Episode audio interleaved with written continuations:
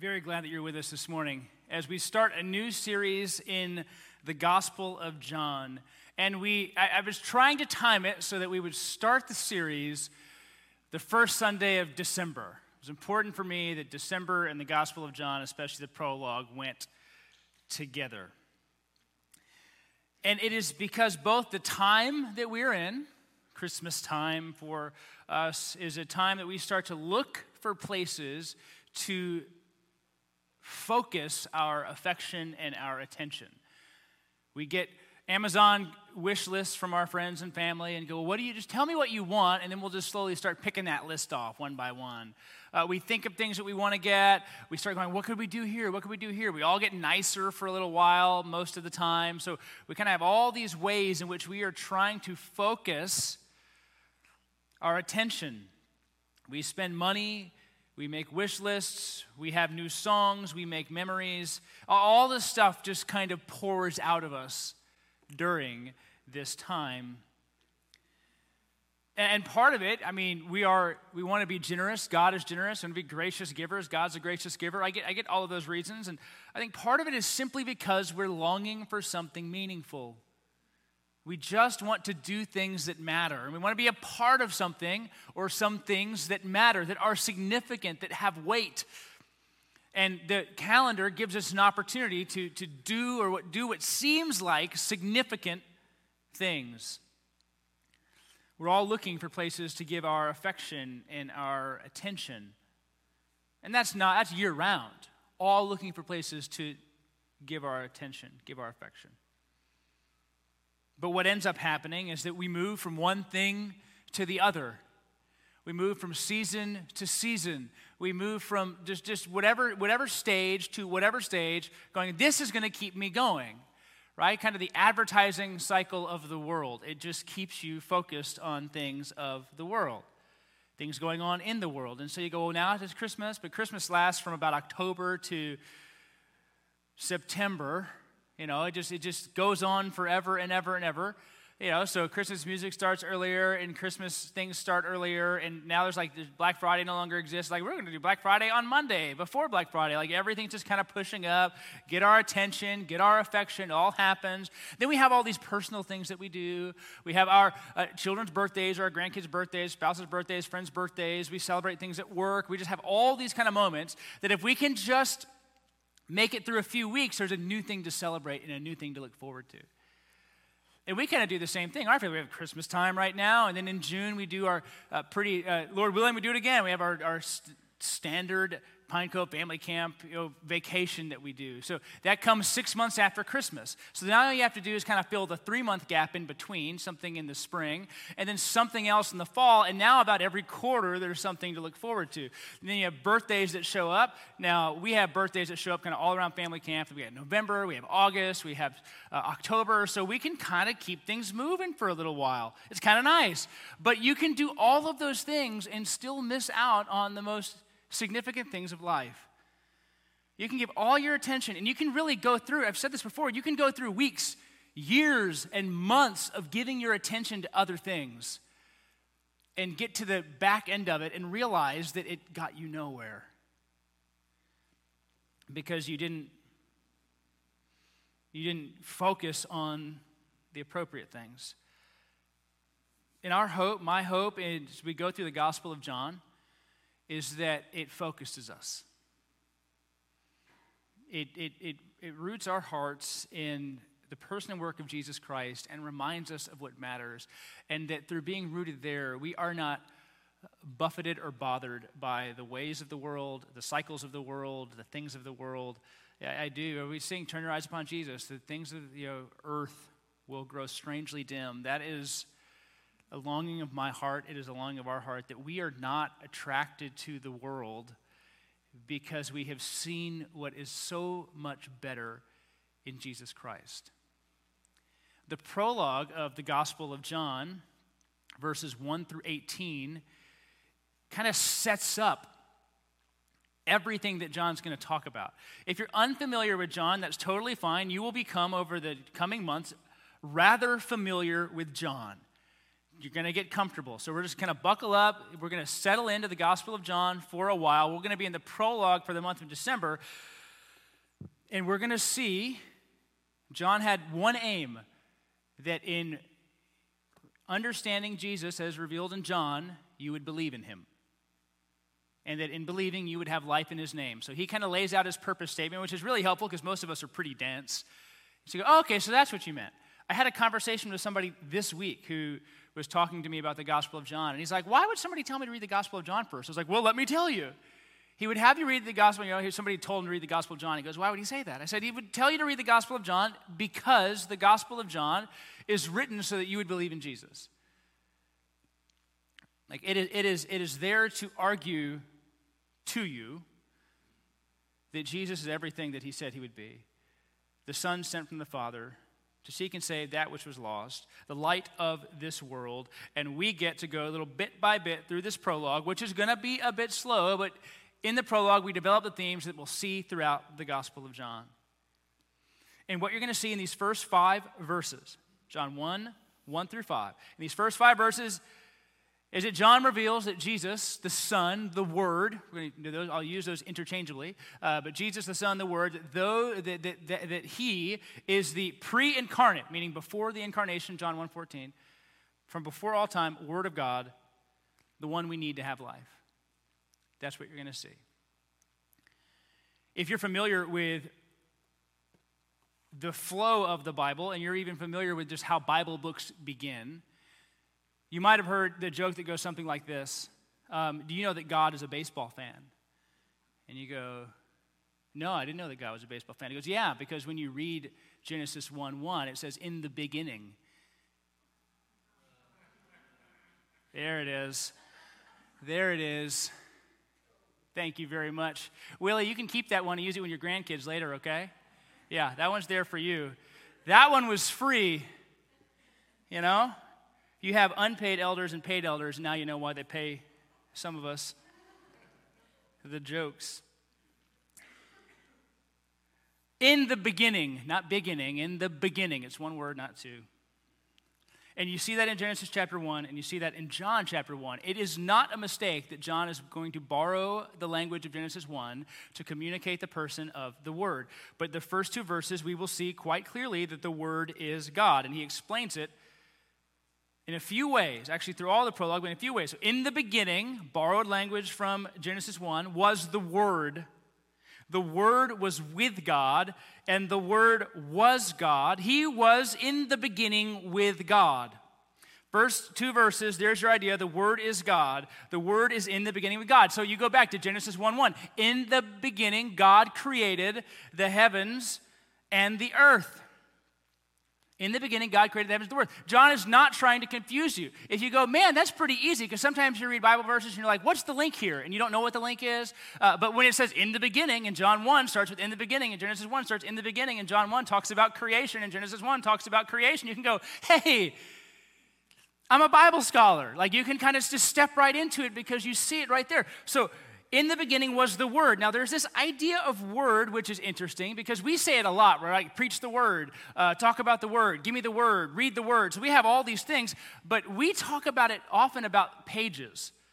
We, when we say word often we, we, we're meaning bible or, or we assume that we mean bible. So when we read the word we, we go, oh yeah, read the Bible. But this is different because you have John going, in the beginning was the Word not the Bible. In the beginning was the Word, so we now know that the Word is different than what we might think when we see when we just go Bible. The Word was with God, and the Word was God. So now we have a bit of some confusion there, don't we? I mean, like the Word was with God, and the Word was God, the Word was there, the Word was there in the beginning. A few ideas on what Word means. And John is using this concept, this word, word, to highlight specific things about the second person of the Trinity. First, word can mean, in a sense, wisdom. That, that, that there's this, this development of the idea that, you know, word is wisdom. But also, just when you speak, you use words, correct? And so, word also means that which is spoken. And you can say, and the Lord spoke all through the Old Testament, because remember, when the New Testament authors are referring to the scriptures, they're not referring to the New Testament scriptures, uh, except for maybe Peter in Second Peter. Uh, but, but, but so what we have is an understanding that when we're speaking of scriptures, we're often speaking Old Testament. We'll speak both Old and New, but the New Testament authors are speaking uh, what we would call the Old Testament. But all throughout the Old Testament, God is speaking.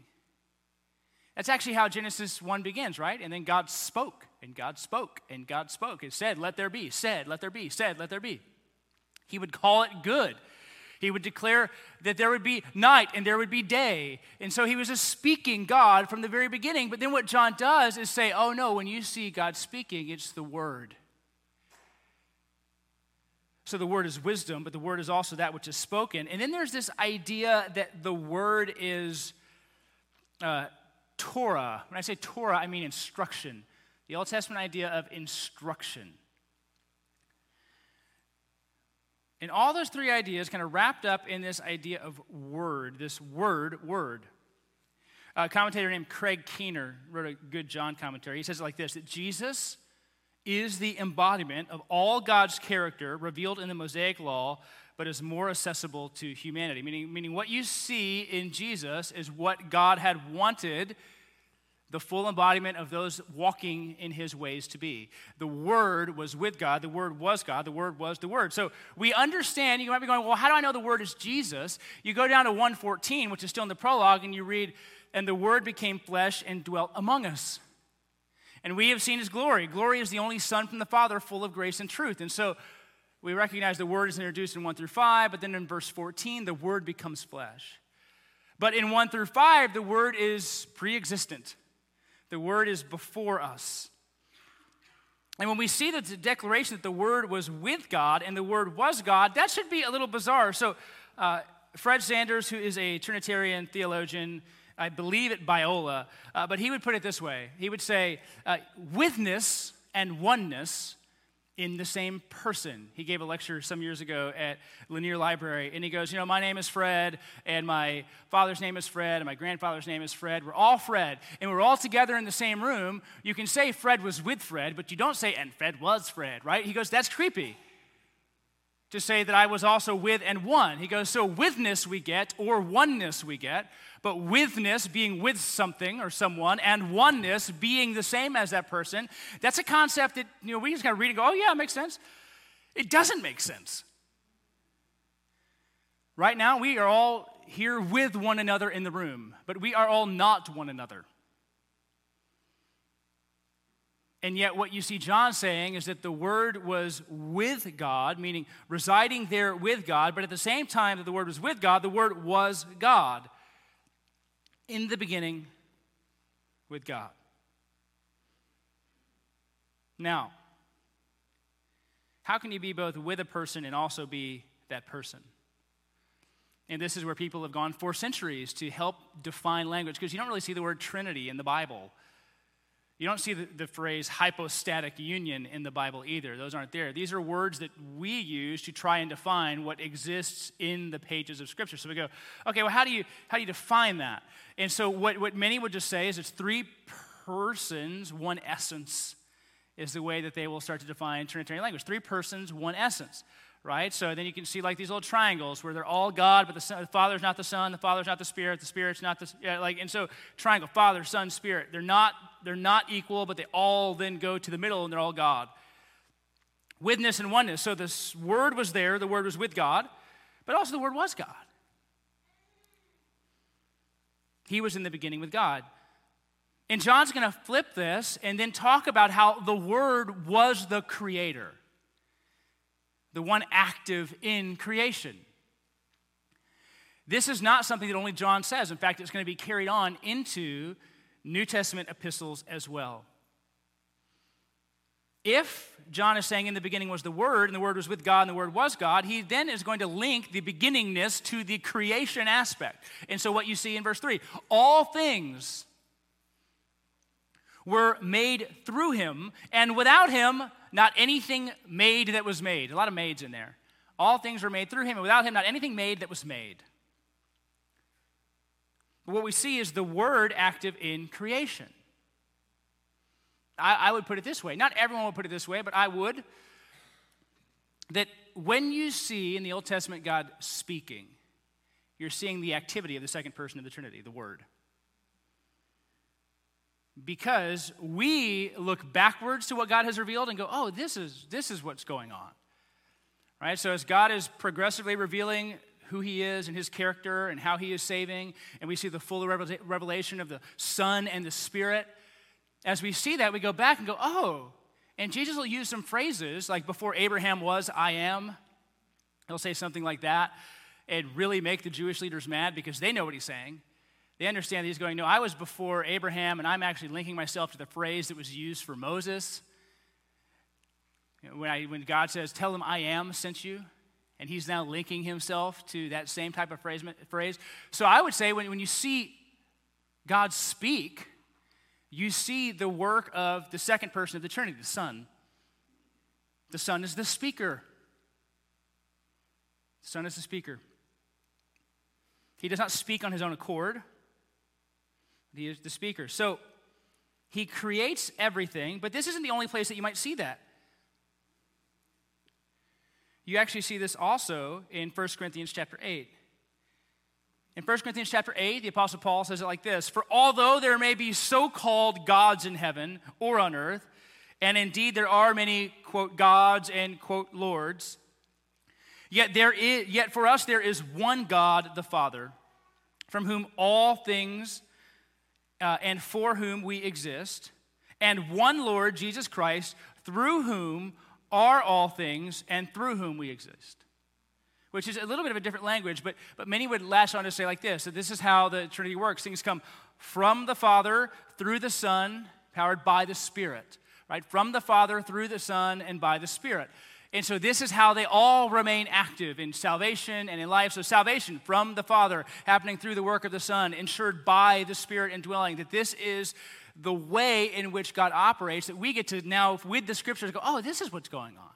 So from the Father, right? We see that in verse 6. But then there's one Lord Jesus Christ through whom all things, through whom are all things, and through whom we exist. Colossians chapter 1, saying this about Jesus He is the image of the invisible God. That if you want to know God, you look at Jesus. The firstborn of all creation, meaning the heir of all creation. Some misconstrue this and twist this to say Jesus was created. They use John 1 to do this, which they should not do. And they'll use something like Colossians 1 to go, oh, he's the firstborn. Like I have a firstborn son, and, but he was born. But firstborn can also mean heir. We don't think of it that way because our kids, right, all they get is our debt. They don't get our belongings, they get our debt. But when you had stuff, right, the firstborn would get more. Firstborn had special status. The firstborn of all creation for by him all things were created in heaven and on earth, visible and invisible, whether thrones or dominions or rulers or authorities. All things were created through him and for him. And he is before all things, and in him all things hold together. You see actual symmetry between what's being said in 1 Corinthians about Jesus holding things together and in Colossians chapter 1 about all things holding together. Now, this one is not up, I'm going to be on the slide, but I'm going to give you one more. I'm going to give you Hebrews chapter 1. Hebrews chapter 1 will say a similar thing, and I, and I love what Hebrews chapter 1 does because it speaks about how God speaks, gives you language for how God has revealed truth. Now, listen to what he says in Hebrews chapter 1. The author of Hebrews writes this Long ago, at many times and in many ways, God spoke to our fathers by the prophet, by the prophets right? So we know that. Isaiah, Jeremiah, Ezekiel, Daniel, Hosea. Like God spoke through prophets to reveal God's message so that people would know who God is and know how to respond. Long ago, he would speak through the prophets. But in these last days, he has spoken to us by his Son, whom he appointed the heir of all things, through whom also he created the world. There again, you see in Corinthians, in Colossians, and in Hebrews this consistent understanding that the Father is that it's from the Father, but it happens through the Son. The Son is an active part of all that goes on, as is the Spirit. They're all there and they're all active in the activity of God because it takes three persons, one essence. The Christian understanding of God it is as hard as it is to comprehend because God can be incomprehensible. It also it makes sense. It makes sense to go, okay, oh, well, well, something has to happen here, but how does, how does God exact justice on a sinful world? Right? Like, like how, does, how does he do that? Unless there's a way to exact justice. From the Father, through the Son, by the Spirit. So the Word is God. We see the Word is God through even creation. And John then is making his language clear, he's making it precise. The Word was there with God the Father, making parallel language, Genesis 1. The Word also was God. The Word created everything that you see, but also the Word provides something that all men need. Every single person in this room needs something, and this is what you begin to see developed through the Word. Verse 4 In him, this is how you can associate personhood with wordness. In him was life. And the life was the light of men. The light shines in the darkness, and the darkness has not overcome it. In him was life, and this life was the light of men. The light shines in the darkness, and the darkness has not overcome it. Now, darkness and light is going to be a theme, a theme that is consistent in the Gospel of John that there are those who are in darkness, and then there is the light. Even uh, my, my buddy used to call him Nick at Night, right? If you're familiar with Nick at Night, Nickelodeon, and you know you probably aren't anymore, but Nick at Night, Nicodemus coming to Jesus at night. I'm full of the jokes today, guys, and they're all borrowed. So if you like them, they belong to other people, and if you don't like them, they belong to other people. My jokes are they're, they're A plus, but other people's jokes, eh, we'll see. Nicodemus comes to Jesus at night. And night is this continual metaphor in the Gospel of John for darkness and confusion about who God is. And so when you read the Gospel of John, you go through it together, you're going to see these like night and light and darkness. You're going to see these two things. But one thing you need to recognize is there is a light and there is darkness. The light shines in the darkness, but the darkness has not overcome it, overpowered it, grabbed a hold of it. There's different words there. Overtaken it, cannot. But let's go to this idea of, of in Jesus being, being life. In him was life. What does it mean in him was life? Like, like I'm alive, you're alive. So, so what I mean in him was life?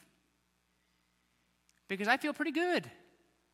Stand up here. You seem all right where you are, right? I think we're all mostly awake, even me. So, like, we're doing okay here. We're, we're awake, we're alert, we have our life, our hearts are beating. So, what in the world, when we read that the Word has life, what do I do with that? Well, you're going to find time and time again that John recognizes that we are spiritually dead, incapacitated, unable to follow God that we are darkened in our hearts and our understanding. And that's the link between life and light. Life and light to all he brings, risen with healing in his wings, like, like, like, like, we like to sing at Christmas time. And it was life, and this life was the light of men. Now, this phrase can offend you and can offend me because no one likes being told that they don't measure up. I don't. I mean, yeah, hey, yeah, feedback, whatever, like, we, yeah, like, yeah, make me better. Uh, but when we, like, no, fundamentally, you don't measure up. It's not like the most favorite Christmas message that we give, right? The Hallmark Christmas movies are all about like finding your love and you know living your life and doing whatever. We, I think last year I just showed pictures of all the Hallmark Christmas movies. They all look the same. It's like a guy and a girl wearing red and green and they're just happy and it's like a so and so and you can find like the little Rubik's cube things like create your own Hallmark movie channel, which is like a you know, whatever, who's going through A, found A, and now they, like, that's how you, that's the Hallmark movie channel trope. We want to be uplifted. We want to feel better. We want to know that we can do things. We want to see the Home Alone bad guys get crushed and the, you know, Kevin McAllister, the good guy, like win. That's what we want. We want an elf or Buddy the Elf to find his dad and everything to go well. We want good stories during this time. And to have John right at the beginning, in him was life, which then means it's not anywhere else. And this life was the light of men, means that we need it. It shines in the darkness. Well, wait a minute. If the light is the light of men and the light shines in the darkness, what does that mean about me?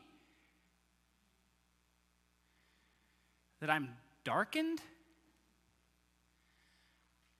That, that I have need? That I am imperfect? That I struggle? Yeah, it means all of those things. But what we need to realize it means the most is that we are fundamentally separated from God, which is an incredibly uncomfortable statement to make, especially in the pull yourself up by your bootstraps kind of world in which we live.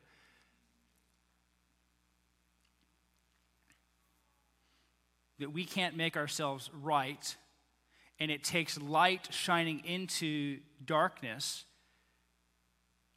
to understand what all is going on. Because what does light do but illuminate? It shows, it reveals, it shines. And so, life is something that we need. Going back to John chapter 20, verse 31, this is where he talks about what he did. But these are written these stories, this gospel, these are written so that you may believe that Jesus is the Christ, or you could, you could say Messiah. He is the Messiah, the Son of God. And that by believing, you have life, you may have life in his name. So again, John is not uncomfortable declaring to us the reality in which we live, which is darkened people in need of light. But he's also not afraid to explain the light, which is the Word, the Son, the incarnate one, Jesus. We need life. Life is in Christ. Which then, if you just follow that, we need Christ. The light shines and illuminates our hearts to what is true. So you can, you can actually track, you can track the thinking here. Who are we? Who are we? We're people in darkness. We're people in darkness. This is, I would say this, this is one of the most uncomfortable things to say or to, to actually hold on to at times because we live lives where we don't, we don't like making people feel uncomfortable. I don't. I don't think you do in general. Maybe, maybe some of you are weird, but like in general, we don't like making people feel uncomfortable. And this is worldview forming, isn't it? This is, this is, you could say, it gives you part of a biblical anthropology. Who are we and what's going on? And what it's saying is, you're darkened. But the world is going to say, and when I say world, if you do a word study on how John uses the word world, like it, there's a lot of different ways he talks about the world. But what the world would say, and what I mean by that is this structure that exists outside of, like, it, it's Satan's world. What the world is going to say to you is, yeah, you got it. You measure up, get what you need, live your life, be happy, right? Eat, drink, and be merry. Tomorrow you may die. You, you go after yourself, make what you can, do what you can, live how you want, get a lot of cryptocurrency in the process. Like, that's what it seems to be telling you. And what John does is he almost stands outside of that and goes, That's darkened. You need light. And it's what I'm saying, it's what's hard for us is to realize that people you love deeply and dearly are darkened. But the other thing is this you didn't earn your light. That's what makes evangelism, and I think why John is so free to write what he does. That's what makes evangelism just talking, talking to people about Jesus so they might trust in him. That's what, that's what makes it so, so great is it's not you walking around being like, well, let me tell you something, man. You know, like, let me tell you what's up. It's not that. We're not sparring. You're just pointing them to the light. That's all you do. You point them to the light. And what the, the Spirit does in that moment, because I've said this before, the Spirit has a spotlight ministry. The Spirit shines on Jesus. Right? Like, like that's, that's how we can recognize, like, if the Spirit's at work, you're understanding Jesus better. That's, that's how you know. If I'm understanding Jesus better, then the Spirit's doing something. If I'm comprehending Jesus better and walking with Jesus more closely, that's the Spirit at work, because the Spirit makes what Jesus said clear. So, we're people in darkness. But that makes evangelism not me over here going, you should be more like me. It's, it's me going, we should both be more like Jesus. Right? I, I still need to be like him and grow in him, but you need him for salvation. We both need Jesus. We need him. And when I, it's, it's one of the most freeing things to realize that when it comes to evangelism, you can just step out of the equation and just point at Jesus. And what happens with that is whatever happens with that. You need the light. You need the light.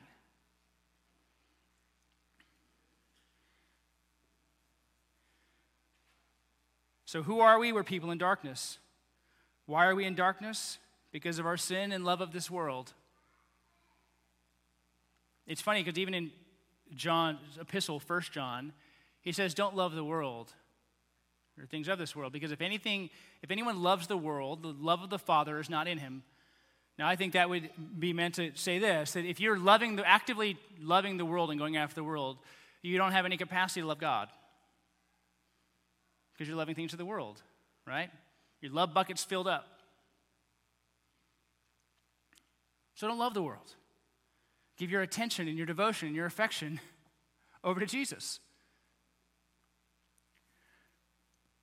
So, what do we need? We need the light. As argument. In him was life, and this light was the light of men. The light shines in the darkness. And why do we need the light? Because it's the only way that we're made right, because this is the only thing that is brighter and better than the darkness that is in us. It can actually remove that darkness. So we need the light because the light shines, and darkness cannot overcome it.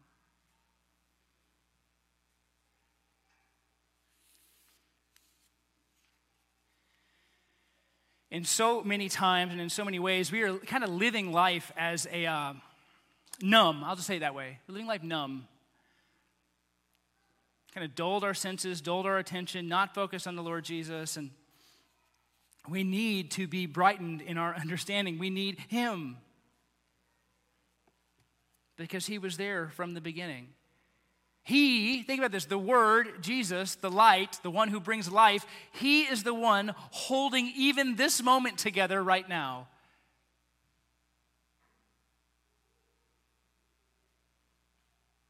That as you have just breathed in, even that power and that capacity is sustained by the Son. S O N. He's holding this moment together, He's holding us together. That the Spirit is active even right now. And so, in this life where we live from thing to thing and activity to activity and holiday to holiday to try to make our lives feel better, what we need and what we must remember is that it is the Word, the Son, Jesus, who gives and is all significance. All significance.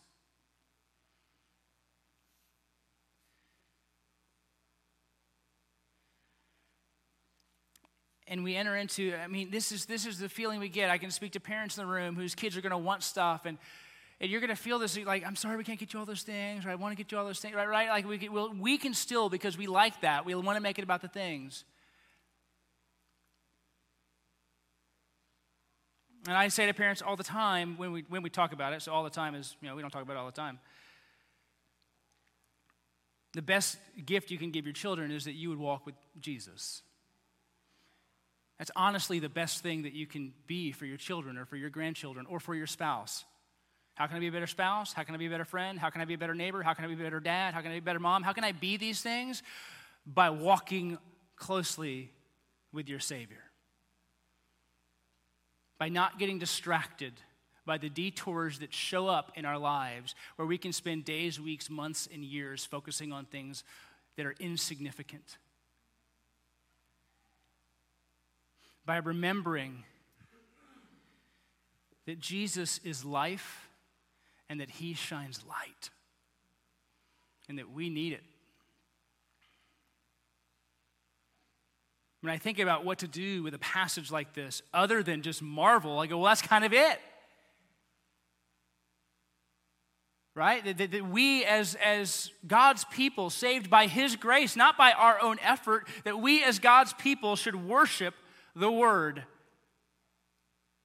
Now, hear me because again, we have synonyms here. When I say worship the word, I mean as John is revealing him, not as in the Bible pages.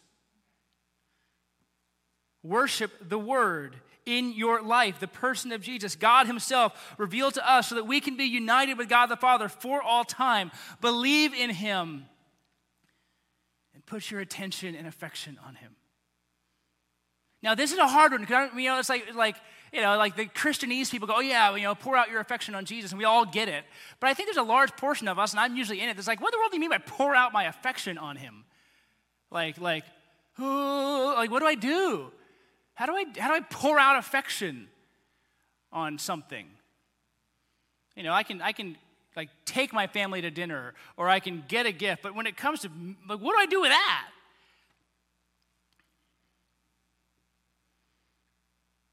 So I could just maybe say it this way to give steady attention of your time, of your day, and of your words over to Christ. Now, He is all of it, right? He holds together all of it. But affection, honestly, I mean, let's just think about it in a, in a human sense. Affection only really gets developed with time. And it can often get lost with time, right? You can hear the story of couples who go, I just, did, you know, I just fell out of love. I'm like, did you fall out of love or did you really just get super lazy? Because you, you likely got super lazy. Like, eh, but, but laziness happens kind of month by month, right? Just like weight gain. Right? So, so you're like, you know, 10 years later, you're like, wait a minute, like nothing fits anymore. You're like, well, I could have said that for a while, right? But like, it doesn't happen overnight. So when I say pour out your affection, maybe we could think of the inverse and just go, give your attention to Jesus. And when I say give your attention to Jesus, what, what, what I mean is, is, is setting aside real time to pursue him. Now, how do I pursue him? I will say, you read the scriptures, and this is what I mean. This is what I mean. And this is how we have to make the link and be sure that we're not make, being Bible centric. And what I mean by that is only looking at words on the page. Is that the revealed, spirit inspired scriptures show us Jesus. And so, as we read and we discuss and we memorize and we engage with and we sing and we pray, as we make that like breathing for us, we begin to understand the person work of Jesus more fully. That's when I say attention. Attention. Because that's really what stirs up affection. I was talking to one of my kids yesterday. We were watching a song on YouTube, like many of us probably do, like watching, hey, come over, watch this song. And it was like symphonic. It was a symphony and it was a song and it was just, it was beautiful. It was beautiful, right? Because it's like, we were also watching Rudolph the Red-Nosed Reindeer, but that was later, um, or earlier. But, but we were watching this and I was telling the, the child who was sitting beside me, I was like, I might start crying as I listen to this. Like, You're going to cry? I was like, yes, I just, I, it, it'll just undo me here in a moment. Because what starts to happen, I just start to go, everything's working, everything's working together. It's, it's rising and it's swelling. And I'm just, I'm just going, yes, come, Lord Jesus. Like whatever you're doing in the world is going to be better than that. Now I have to tell you, I have not always been one to cry at pretty music or get emotional about music because it's music, whatever. But what starts to happen is you give your attention over to Jesus, you start to see it everywhere. You see it in movies, and you go, oh, that's what the world's scratching at. It's trying to find a way to be redeemed, but it's failing. But it's failing. It's not going to get you there. It's going to get you feeling better for a moment, but it's not going to get you there. Because you can't get yourself there. You can't overthink it. You can't underthink it. You can't outsmart it, right? Like we're here and we're stuck in darkness. And as much as we might try and scratch at what it means to be in the light, we can't get there because we have to be brought there. And we're brought there by the Word. So, the more we understand, invest in, meditate on, memorize, discuss, pray over what we see in the scriptures, the more, right? Remember what we read last week that the word of Christ dwell richly in you. As it dwells richly in us, we begin to see it, and it does all of a sudden, it does get more of your affection. You do get grieved over sin. You do to get encouraged by stories of redemption. It starts to change you, and you want to spend time in different places. But that's that. I can't say, well, when does that happen? It just, it just does. It just starts to happen. And you look back and you go, oh, I care about different things now. Why? Because the Spirit's been at work. Spirit's been at work. So give our attention